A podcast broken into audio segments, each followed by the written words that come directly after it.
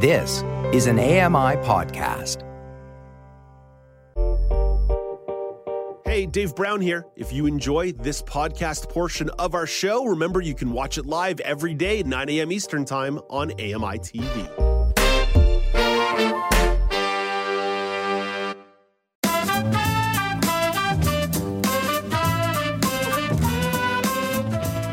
Welcome back. It's now with Dave Brown on AMI.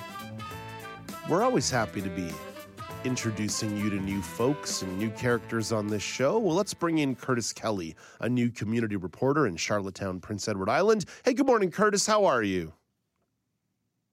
Hello, Dave. I'm doing quite well. How are you? I'm well. Nice to chat with you, sir. I had the chance to meet you last month on a quick Zoom call, but you are now introducing yourself to a national audience. So tell me more, a bit more about yourself and your backgrounds. I'd be happy to.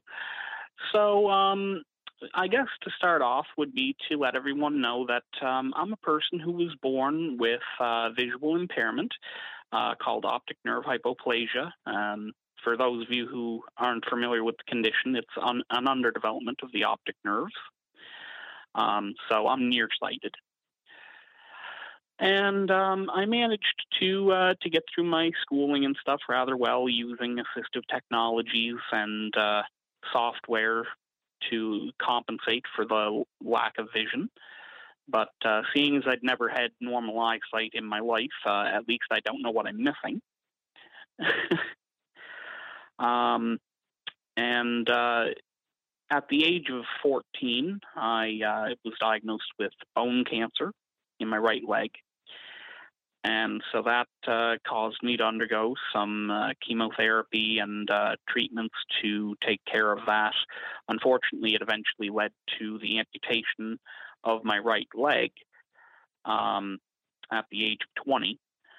But um, I wouldn't really necessarily say that these are bad experiences. They obviously weren't pleasant, but they did bring about uh, some some nice changes as well. Um, for example, I got I did get a once in a lifetime experience to meet the cast of Harry Potter. So I mean, that's that pretty was, cool. Uh, that's pretty good. Yeah.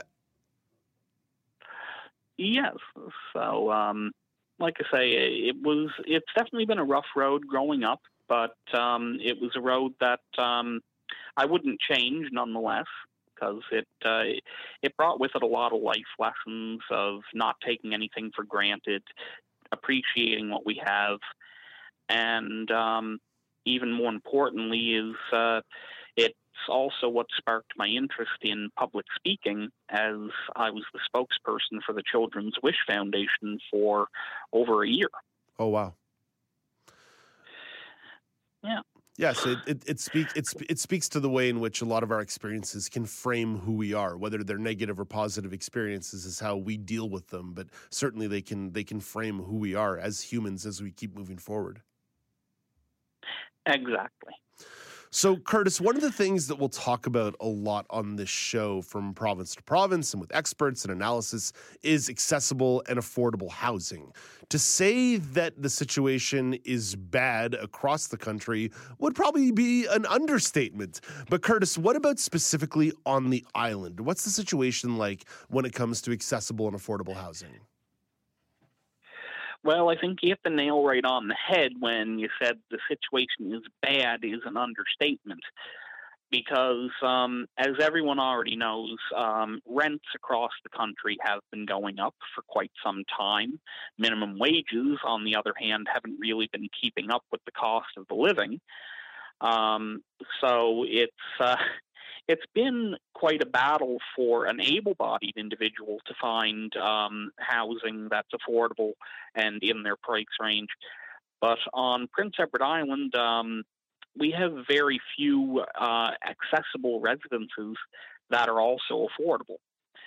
Um, many of the apartment buildings on the island are uh, not on the main level or don't have elevators. And so just finding an accessible place to live on the island is a bit of a challenge. I myself am rather lucky as I do live in a center which was built solely around providing accessibility to its tenants. Um, unfortunately, there are very few centers like the K. Reynolds Center in Prince Edward Island that follow suit. So it it's even a larger challenge for people with accessibility issues mm. than for an able-bodied person. Yeah, it, it's it's an experience that's all too common for people all across the country. What kind of resources exist for people on the island to access some assistance for uh, finding a place to live? Well, there there are definitely government programs that people are able to tap into, but unfortunately, these aren't very well advertised for people to get into.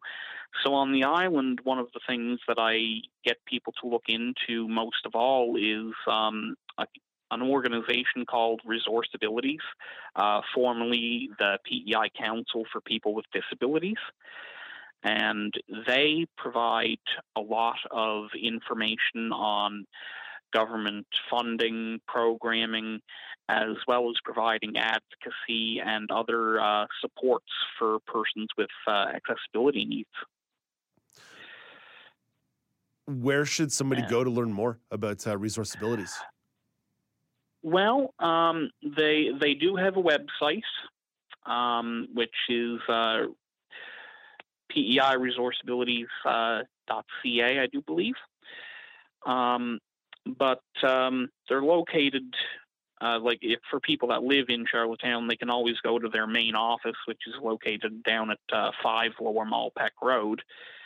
But um, most people, um, I would recommend just calling up the the head office and um, and talking to them directly. Uh, their number is 902 628 4825.